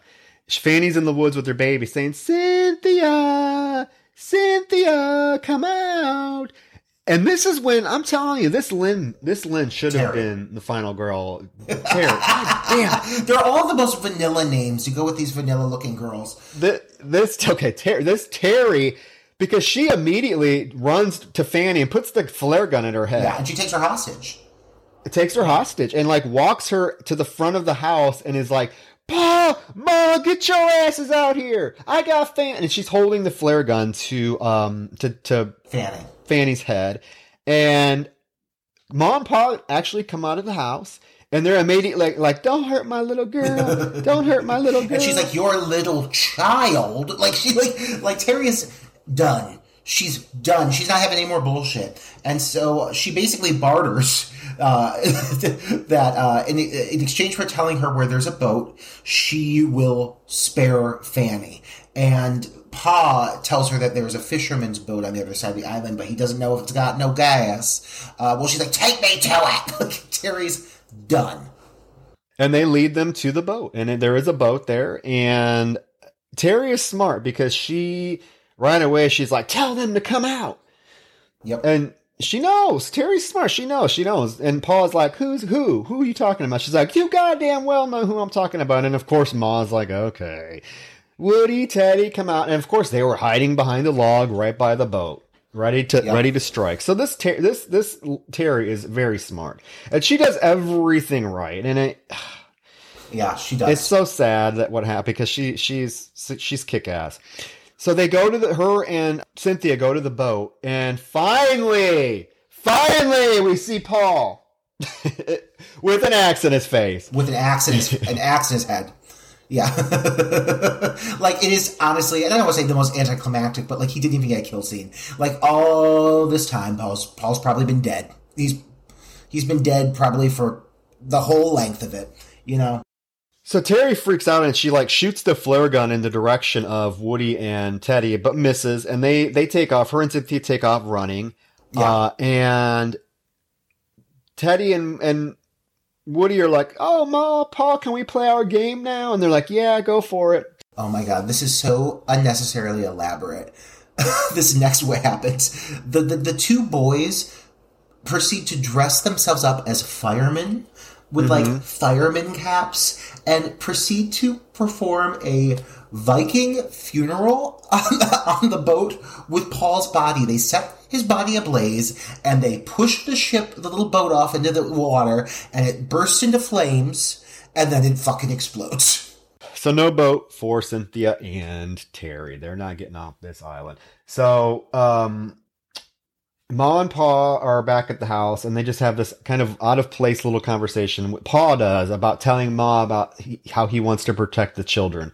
And the children are never going to be exposed to, you know, outside influences, that they're going to live with them forever and ever and ever and ever. And again, it made me wonder, as I mentioned earlier, if these are really their kids or if these were mm-hmm. just like actually adults that like somehow, you know, maybe got the same way like this whole little group of friends did. They got on the island and this mom and pa kind of kidnapped them and, and have, has brainwashed them into thinking that they're their children. Stockholm syndrome, man. I don't know. I, I, I, sort of get vibes that, that that's kind of what happened, but maybe yeah. not. I, I don't know. Yeah. Um, if that's true, though, it does take away from the effectiveness of this whole incestual family and yeah. that baby's misshapen body. Um, that's true. Well, so unless I, unless Paul was the father of the. anyway, I just there's so many. There's a lot of little questions about um, you know what is the deal with this family that, that aren't really never really explained. But not to say it's less effective because of that. Like in some ways, I actually like it's creepier because you are left guessing. Like, was it that? You know, is that the case? Um, almost, it, it, it, makes me think of like some of the um, uh, some of the aspects of like a movie like um, um, oh my god, um, let me in or let the right one in. You know, they were the, there's aspects like is you know is the vampire actually born a boy? Is it true? Like is it you know there's there's some things where like it leaves more to the imagination, and because of that, you kind of jump to these like conclusions that are just by nature very unsettling and very uncomfortable. So yeah, so um, so the girls are running through the woods and they hear music that Terry points out is they're sleeping in a tree. Oh yeah, yeah, yeah. Well, yeah. They wake up in the morning. They've, they've been sleeping in like the shell of a tree. Um, Which I want to do that sometime. I don't it know. It does look very comfortable. We need to put on our fanny dresses and go find a tree to hunt some adults in the woods. Um, but so no, so Cynthia and she Cynthia's still having some weird hallucinations and everything, and and but so they uh, they wake up to the sound of. Um, of music, and it's obviously coming from a radio. And Terry's quick to acknowledge that's a radio. Like that's that's not you know that and they didn't they didn't have a radio yeah. so she's like it may be someone else. Right. And so they come upon a like a shack that's not the same you know none of the same nothing on the property that they saw before. And even though it's not on the property i would still be i would still be a little more like cautious all things considered. And they're not well T- terry's not. Cynthia stays back but terry is like runs right up to it and I'm like, girl, if there was someone else living on this island, you would have known by now. Right, right. Like you would have known. So why are you? You have been you have been so smart up until this point. Right. Like, what are you doing? Yeah. And so she gets to the the little cabin and she opens the door and inside the cabin she finds the body of her boyfriend, like seated at the table, bleeding out from the head. Uh, you know, and, and, so, and she sees the body, and immediately Teddy steps into frame. Uh, it's mm-hmm. obviously it was all a trap. It was all. It was a trap. Mm-hmm. And again, it, it, bothers me that they that they fell for it so easily. Yeah. Like, did you not think that this family was going to try to trick you? Yeah. I mean, it just didn't. I don't know. I felt like kind of a dumb decision for the characters to make. I would have at least approached the house and and and watched it and not ran right in right right inside without even second guessing. Oh, could this be a trick? Right, right. Anyways, Teddy, um, eh, Teddy and um, Woody start chasing uh, Terry around, and she's like screaming for Cynthia to run, and she does. This is when Teddy chases Terry to the edge, edge of a cliff and attacks her. Yeah, he he literally climbs upon her, and this like this movie is strange, and this movie is absurd um, and and at times comedic, but moments like this are actually kind of brutal and very um, off-putting because he literally like he grabs her, he mounts her, he's and he violently grabs her by her hair and he snaps her neck and kills her. Snaps her neck and kills her, but that's not that's not the most uncomfortable part of this. What he does next is very cringeworthy. She's dead, and he proceeds to basically, not basically, he sexually assaults her corpse he like rips her blouse open and then like rips her panties off. He pulls because you see him pull her panties and, and throw them. And in the meantime, Woody is watching this. And Woody's little tattletale ass is like, I'm telling Pa, you killed her. I'm telling Pa. And, and like Teddy like dismissively like throws the panties towards, uh, towards Woody. And you see him, he starts sniffing her, kissing her, like sniffing her, sniffing her breasts luckily the scene Yeah. cuts. But it's still, it, it definitely, it is cringeworthy and it sticks with you. You you kind of get an idea that he Yeah. raped her dead Yeah. body. That's heavily Yeah. the Well, impression. one of the things that you start to realize too about like these characters and and the the uh, layers to the onion of this family is you know yes they're these uh, these adults are they are forced to or have been convinced to believe that they are children. But at the end of the day they are adults and they operate you know they have the same i mean they have a sex drive as you saw it already with fanny and now you're seeing it with teddy and so they have the instinct and the desire for certain things that they're not permitted to have. And the next scene we have um, teddy like tail between his legs comes up back to the house and the family is out there waiting for him and it's very uncomfortable because he starts sobbing and yelling at Woody for being a tattletale, and Woody's just like, "Oh, he did it! Oh, he killed her! He killed her! I saw it!" Like, and it's it's very uncomfortable because because he starts just sobbing and he's red in the face and he thinks what you know. Obviously, he did do something wrong, but he's um, you know these these grown adults are not permitted to have the natural you know existence of an adult, and of course they're going to have the, the desires to do certain things, and it makes even more cringeworthy, you know? Well, because Pa takes a stick and and Ted, yeah, Teddy's having a breakdown. He's, he's he's pleading with Ma not to let Pa do what he's gonna do, which is beat him. He literally makes Teddy get on a little hill and goes up and starts beating him with a stick, a, a big branch. Like Teddy's down on the f- ground and Pa's just beating the shit out of him and chanting in the name of God. In the name of God, the whole family starts chant- chanting, including now Yeah. Cynthia. This is where the we have a, the, the twist hits. Cynthia now is she's watching this unfold, and all of a sudden she starts chanting with the family in the name of God, in the name of God, and it's full fledged crazy, and she almost it's almost like orgasmic. It's it's almost like you're watching this release from her, like just finally just like this emotional release coming out of this character because her chanting is way orgasmic and she's like ah rolling her eyes in the back of her head and it's like in the name of god Yeah, I will say that like my issues with the performance of Cynthia definitely um, subside once she takes on this new persona because Cynthia at this point gives in to the family and is adopted into the family. And it is very strange and it is such a weird twist. I did not anticipate this the first time I saw this, but she dives into this performance. She has some very childlike tendencies. She always has her fingers up to her mouth like she's playing with her, you know, like she's like biting on her nails or she's doing these little things with her her hands and very different from the performance we got before and I think it's a stronger element to her performance. because now there's a scene when it cuts to, it cuts to Fa- it cuts to um Fanny and her now she's basically dressed exactly like Fanny. They're in, they're in Fanny's bedroom and and Cynthia's sitting on the edge of the bed in her little socks, you know, uh, swinging her feet back and forth. She has a big old shit grin on her face. She has her hair in pigtails and ribbons, and her and Fanny are dressed exactly alike.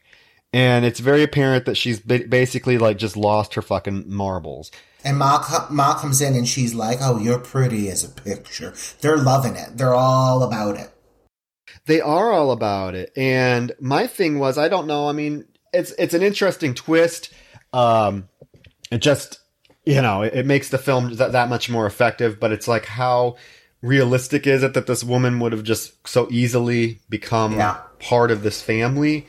Yeah, one thing I try to look back on is the very opening of the film when you see uh, Jeff with the psychiatrist. The psychiatrist delivers some very specific di- dialogue about what she needs and what she, what she has to do for herself to basically wrap up some loose ends and figure some things out for herself. And I think one thing with um, Cynthia's current state is is exactly just how fragile she really was and how the events occurring and what transpired and how it tied into the loss of her child and res- in, re- resulting in her own digression to a childlike state Um, I think there's a lot of things that factor into that. That honestly, if we were to sit down and just spend some time evaluating this character and the who's and the what's and the whys, we've seen twists like this before, and I do think that this character does kind of set up more for a breakdown to a certain extent. Maybe not as extreme as we see here. However, as this continues even more, uh, it's you realize it's not just limited to her becoming part of the family.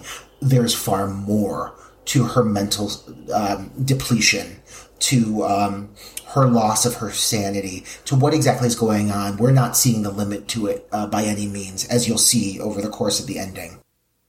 Now they're having a birthday party for Fanny, and they bring out her cake, and she gets to blow out her cake. And it's a, it's a real blast, this party. And Cynthia is all proud now because she is part of the the clean plate club now because she finished her plate of cake and she's all proud. She's like, "Ma, look at me! I'm a cl- I'm in, the, in a clean plate club now." And then she's like licking her fingers like like a little kid would, you know, licking the frosting off her fingers.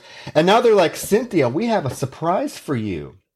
And they take her into the basement, and in the basement are all of Fanny's what she calls her big dollies. Yes, and what a grand reveal because her big dollies, of course, are the bodies of everybody uh, that we've seen thus far. Uh, without Paul, because he was burned uh, and exploded. But everybody else is basically strung up and on display uh, alongside the bodies of other people who have obviously come to the island and had the same fate. And uh, they actually take the time to like introduce several of them. One of which was they say is the doctor that delivered um, Fanny.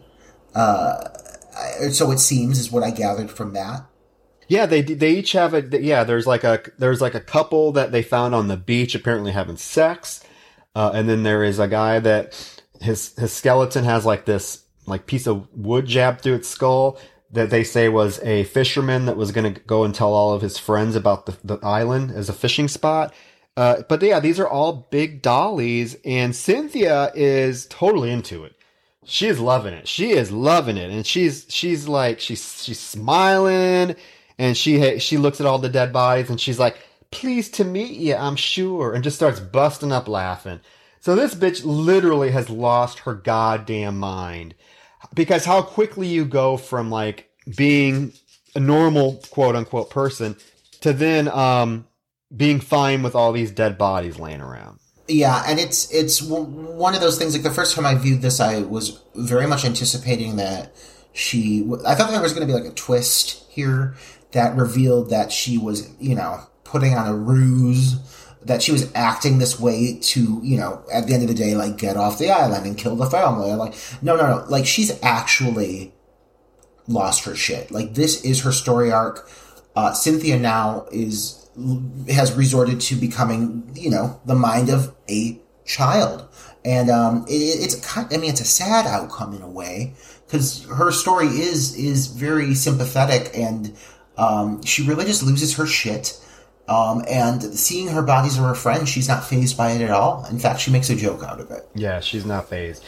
So now, after they see Fanny's big dolly, now they're in the bedroom with the baby and now all of a sudden Cynthia is kissing the baby, hugging the baby. She wants to change the baby. So she finds this little dress and she's like, this dress, Fanny, would look pretty on the baby. And Fanny's like, yes, let's, let's change the baby. And she pulls out this, um, metal bath, this metal wash tub, tub. Yeah. yeah. And and Cynthia's like, I'm going to give my baby a bath before I before we change her into her pretty dress. So she's faking like she's turning on the faucet and gonna give the baby a bath. And this obviously triggers Cynthia. Yeah. Yeah, Cynthia, everything to do with water and tubs and babies at this point has been a trigger. And when you get to the point of combining all of those to recreate the same exact scenario that, you know, occurred to her, she has her final break. And her final break is, in a way, it's delicious because everything that c- comes from this is the family the family does they don't know what they're up against. But uh, it is is also very sad because she genuinely just loses her mind completely. She picks up the fucking tub. Well, first of all, she grabs the baby. She's like, "Give me my baby!" She's losing her shit. They're struggling with it, and they bust the head of the mummy baby off. Yeah, the head falls on the floor, and Fanny, and then she proceeds. To, yeah, she picks up the metal tub and starts bashing Fanny in the head with it. And th- this, I mean, okay. So this movie isn't necessarily, like I said, the the, the most gory uh, slasher. I don't even want to say slasher, but you know, backwoods killing film uh, of all of them. You know, it, it, chooses to cut away from a lot of the moments. As I said, there's a lot of reveal sequences, but this is one of the most brutal sequences in the film because Cynthia, like, she takes a tub, she bashes it down on her head, she bashes it down a second time, then she bashes it down on Fanny's head again, and you see the blood start running down from, you know, Fanny's forehead. Like, she's beating her skull in, and she just loses her shit, and she just pummels her over the head with it. And it does eventually cut away to Woody entering the room. He sees uh, Fanny dead on the floor, covered in blood. He looks over and C- Cynthia pops out of nowhere with a fucking knight in shining, shining armor toy with a giant sword, and she proceeds to stab him into the camera. It's a cutaway. This is this starts a series of cutaway kills, but you do at least get the reveals of the bodies afterwards. Yeah, this is when she says "naughty Woody," and she, yeah, stabs him with the the knight in shining armor. Then she goes out on the porch and just, I mean, there's no like build or there's no like subtlety to this at all. This bitch is on a mission. Like she goes out on the porch, she's not even doesn't even greet Ma. Ma's knitting. She proceeds to just grab the knitting needles out of Ma's hands and Ma's like, "What's gotten into you?" And she stabs her in the chest and the neck with the knitting needles. Yeah, she's like, well, no holds bars, just killing everybody. And yeah, it's not subtle. There's no, there's no uh, creeping up. She's just running around killing people. She does the same because now Teddy comes home, and of course he has a cookie, and he uh, he goes into and he finds Ma on the porch, and Cynthia proceeds to like go and smash him in the neck with a sickle. Yeah, yeah, and again, that's another kill into the camera. A lot of it's done from the POV of the victims. They do this trope a few times, but you also do end up seeing uh, Teddy's body reveal as well. Because what happens is Pa finally comes home, and um, he sees, he finds the massacre. He finds Ma on the porch. He walks through the house. He finds Teddy dead on the porch as well, with the sickle against his neck, bleeding out. Uh, he finds Woody in the bedroom with the um, the toys stabbed out, coming out of his I think neck or temple, his temple, and then he looks over to the bed. He sees Fanny on the floor, and he sees Cynthia laying on the bed as well, as though they've all been killed. Yeah, with Woody on the floor as well yeah, I thought I was wondering if you caught that because it's very subtle. Like you don't you see you see Cynthia laying on the bed, um, but it's not like a focus because they they they focus in on Fanny and then they focus in on Woody. They don't focus in on Cynthia's body, but you do see it. Uh, it's kind of it's very like just in the background, kind of not prominent. So there are there was there was some thought into her like knowing that she's gonna trick Pa, and Paul like go, launches into this passionate monologue. He's like screaming like at himself and screaming that God has forsaken him. He goes outside and is like, God, I want to talk to you. I got, and he's just like, we live by your teachings. And then he's like, I renounce you now. I renounce you. I give, I give my soul to Satan.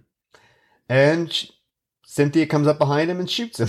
yeah, Pa had um, his hunting rifle that he set down in the middle of his shock, and you don't even see her grab the gun. You just, in the middle of him giving this big speech, the last thing he says is, "Ah, give my soul to Satan," and all of a sudden you hear the gunshot. Pa drops, and you see her behind him standing there with that fucking shotgun, smiling, just beaming. She's so happy with herself, and I mean, in a, in a somewhat satisfying finale, she manages to kill the entire family. Yeah, she took out this entire family in a matter of five minutes. Yeah, I mean, and and she, uh, yeah, she's she's batshit crazy, but you know what? Um, if if she were to be discovered anytime within the next couple of weeks before you know she dies from starvation or what have you, um, she, she still has a. If she plays her cards right, if she regains her sanity and plays her cards right, she could easily pass it off that she was uh, taken captive and the sole survivor of the situation. So I mean, Oh, I think so. Yeah, yeah, yeah, yeah. she'd still be okay. She'd still be okay. But I don't know. I mean, yeah, because the the film ends with a shot of her sitting on the edge of the bed. Yeah. Just like kind of rocking the cradle, and then there's a shot like through the chair thing again, like we got at the beginning, and then the film, the, the chair, uh, wood, the wood things in the chair to make it look like kind of like she's in jail, but um. And then the film ends, and you're left wondering, like, with so many questions about, like, what did she just? What happens with her? Does she just stay on the island and become like them? Yeah. uh, and wait for people to show up on the island so she can kill them off? Does she? Does someone come to find her? I mean, I love the open ending ending because you you can just kind of fill in your own blanks. But Right. um, yeah, it's it's a it's a it's a batshit crazy movie that definitely stands out among like other '80s s- slasher type films. Yeah, yeah. It um that ending shot, I really thought it was um, it, it shows the amount of thought put into this as an overall entity. This this you know beginning to end. It starts with the exact same shot it ends on of her. Yeah, it, it in a way it looks like a, a baby carriage or a baby's cradle. Uh, with the bars in a way it looks like a prison. You're right. She's like she's in her own prison. It signifies her own mental state, uh, especially after having come out of a mental ward. Like there's so much thought put into that that that beginning, opening, and closing shot, and what a different person she's become compared to who she was at the beginning of this film, and what it took for her to get there. So um, it really is a, in a way it's a really interesting character study of her of her character. Even though the performance is not always there, the character is very interesting and uh, takes. Uh, she has quite a journey over the course of the film. Yeah. Oh, it's a journey. It's definitely a journey. It's it's a it's a completely 180 degree character arc that I don't want to say it comes full circle, but it may come full circle because she was in an, she was already been it. She's already been in a, a mental institution. It's been uh, that's been very apparent. So now she's kind of back to that, you know, part of her life which started the film. So it almost does maybe more of a 360 degree character arc. We come back to where we started. And yeah, it's a very sad, uh, sad reality for her in terms of, yeah, I mean, they just happened to land on the wrong island. Yeah, yeah, yeah. It's uh, unfortunate. And a lot of questions about like the family that I still have. Was it a true, are those, were, those really Ma and Pa's kids? How did they get there?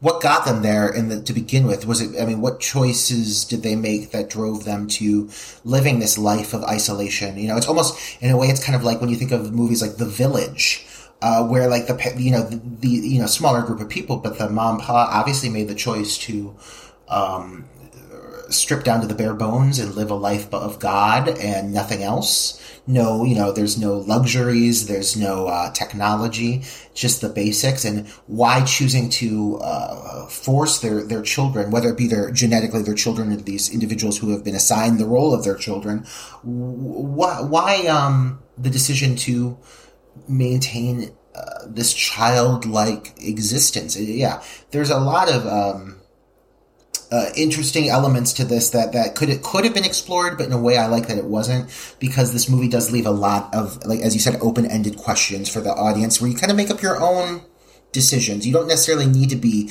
given every element of, of the story to uh to figure it out. You know. Agreed, and that's a good point. I, I I wonder what was what the motivation was for keeping these adults, making them act like they were twelve years old when they would have, if their whole thing was to live away from civilization and they have these murderous tendencies, they could have done that with these kids being able to act their age and act, you know, who they were. I, I don't know what the suppression was. I, I can't imagine that there's a we're supposed to buy that all three of these kids had such mental deficiencies that they were easily tricked into being, you know, raised as 50 year old or getting to the point where they're 50 years old thinking they're 10 or 8. But I don't know. Very interesting film. I, I feel like it's definitely a must see for horror fans. Oh, absolutely, absolutely. It, it, it explores it. Um, though not maybe it doesn't dive into it, but like I said, like the ideas of like Stockholm syndrome and and um, you know like with the children, they obviously seemed more than satisfied being there, but uh, how long did it take for that to be the case? You know, you have a lot of questions with with um, the three children of, of why they were so willing to play this role of of being uh, trapped in this childlike mentality. Uh, were they happy with it? You know, yeah, it, it's a very um, a very interesting film. Not a lot of movies I can think of that are uh, similar, you know, um, though I think some have tried to recreate that same kind of family structure and that interesting, strange, weird backwards family structure. Mm-hmm. I really think this movie is a standout. Um, and I, I agree. I think horror fans, if you haven't seen it, check it out. Don't go in expecting a shit ton of gore, but do, do anticipate a very entertaining and weird experience and it'll be worth your time. It will. I, I agree. I wholeheartedly recommend American Gothic. I've seen the film now. Well, I watched it. I think I watched it three times for this podcast, and I've seen it. I own I own the DVD. Uh, I know a Blu-ray had come out uh, a couple years ago. I didn't get a chance to get that, but it is a film that I have no problem revisiting because I do find it highly entertaining. I do find that you do pick up on other little subtleties each time you watch it. I, I hadn't seen the film for a couple years since I uh, before I watched it again for this episode, and there were definitely things that I picked up on that I just did not notice the the first couple times I've seen it. So it, it really is a interesting, intriguing, uncomfortable, often cringeworthy in a good way film that's going to keep you keep yeah. you entertained. I don't think I think the pacing of the film is spot on. I don't think it ever gets boring. Uh, I think there's the dynamic between the family and the characters that, that that's enough there to keep you entertained or keep you intrigued. You're not going to get bored. You're not going to check your phone. It's a great film. I, I highly recommend it, and and it seems like it has a pretty good reputation. Very much so. And I think it's one of those movies that now, you know, we've watched other movies from the same year. I mean, the last movie we watched was, I think, 89, and I believe this was 87 or 88. So this movie was actually a year or two earlier and feels like it's held up 10 times better than, uh, than, um, uh, Memorial Park Memorial Campground fucking massacre. you know, no, I mean, like this movie, there's something, I mean, A, it's shot flawlessly and, and scored very well, but it also just um, it's not as restricted by its uh, the, the, era from which it was released. It feels more timeless because it is willing to get weird. It is willing to uh, tap into uh, some deeper, darker concepts that you know the loss of a child and how she loses her child and everything that's something that people still find uncomfortable to this day and can relate to to this day. And so um, i think it pays off. I think this movie is is definitely far more timeless than a lot of the other films we've watched. 100% agree. And i think that has to do with the fact that you know the, the majority of the film takes place on an island with a family that does not believe in modern technologies. So you're not going to you don't have all these outdated you know things that we would see in other films, like you know, huge, huge computers and huge, you know, f- rotary phones. You don't see any of that. So the film definitely has a. I think it's aged very well. I feel like yeah. I feel like this is a film that I would I would have no problem suggesting like a younger a younger you know person, maybe a teenager that's just getting into horror and wants to check out some some older horror flicks. I would suggest this to them because it does not seem it does not look like or does not seem like it's an 80s film. It's very much still relevant. It, it's t- it looks great. It's held up great. So yeah. So that is American Gothic. I think we both highly enjoyed it. Highly recommend it. We're gonna do, we're gonna have our Fanny photo shoot uh, at some point. Oh, I can't wait. I cannot wait. Absolutely. Um, and so, yeah, that's it. And and so, as we said, I hope that all of our listeners have taken the time to watch this movie prior. It's again, it's a movie that you really should experience before dissecting. It, uh, it does not deserve um, to have um, have moments ruined for you uh, because it's chock full of surprises. So, I really hope you guys took the time to watch it. But yeah, that's it.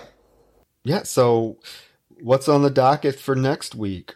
Next week, I um, so uh, my next choice, I really wanted to do something different. Um, so I decided to go with more of an art house film. I decided to go with a film called um, entitled Messiah of Evil.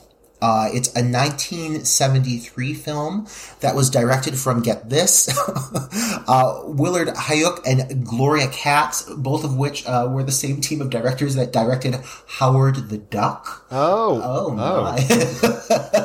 But this movie, this movie is really weird. This movie, um, as I said, it's very art house. It taps into the vibes of a lot of um, like the classic indies before it, like um, Carnival of Souls. It's got a real Night of the Living Dead vibe, but with like a cinematography style of like that early seventies, like. Uh, it's got almost like the, the Italian kind of cinematography, very rich, very colorful. You'll see what I mean when you watch it. I think you're gonna. Uh, have you seen this one, Troy? no, I have not. Okay, I I, have I'm, not. ex- I'm excited for you to watch this. Yeah, This is going to be a first time watch for me, and I always appreciate those. Mm-hmm, uh, So I'm definitely excited. I'm excited we're covering something from the 70s. Mm-hmm, Um, I mean, we did Alice, Sweet Alice, but I, I, I, it's awesome that we're kind of covering something from the earlier 70s, Yeah. before like the slasher craze happened. So yes, yeah, so I'm excited. I definitely am excited to check it out. So if you have not seen Messiah of Evil, like uh, me personally haven't seen it, check it out before next week because that's what we're going to be talking about. Um, and in the meantime, if you like the podcast, give us some love, give us a rating on Apple Podcasts. I know it just takes a second. Just hit that five star submit. We're good to go. Um, interact with us uh, on the social media. We have Instagram at Dark Night, Dark Night of the Podcast, Facebook, Dark Night of the Podcast, Twitter, Dark Night of the Pod. We're on all of them. We're trying to get bump up the social media and get these Yeah. episodes out on a regular basis. So we hope you're enjoying. Yeah, and I, we appreciate a few of you have sent in some suggestions, and uh, we're going to be uh, um, uh, sticking to those. We're going to be abiding by that and uh, ensuring that we get those done for you guys as well. And I, I do love the idea of watching films that I have not seen, and you're pretty good at with that, Troy. But I, I love the idea of watching a film with you that both of us have not seen. so uh, we do have a few good suggestions coming up, and we're going to be tapping into those and uh, cool things coming up uh, here in the near future. Excited, uh, excited to bring you more fun content as always. Uh, so until the next episode, guys, I really hope you enjoyed our review of American Gothic. What a classic with some amazing performances. If you do take the time to check it out, make sure you comment on our pages and let us know what you think. Absolutely. And again, thank you for thank you for for listening. We we appreciate it. Absolutely. And we will be back next week with Messiah of Evil. Perfect. Until then, from one Fanny to another. Yeah. Troy. Or, or from one Cheryl to another. one Cheryl, from, from one Cheryl to a Cynthia. Yes. Two disposable women who, who do not do anything to help anybody. no, no. All right. Good night, everyone. Good night.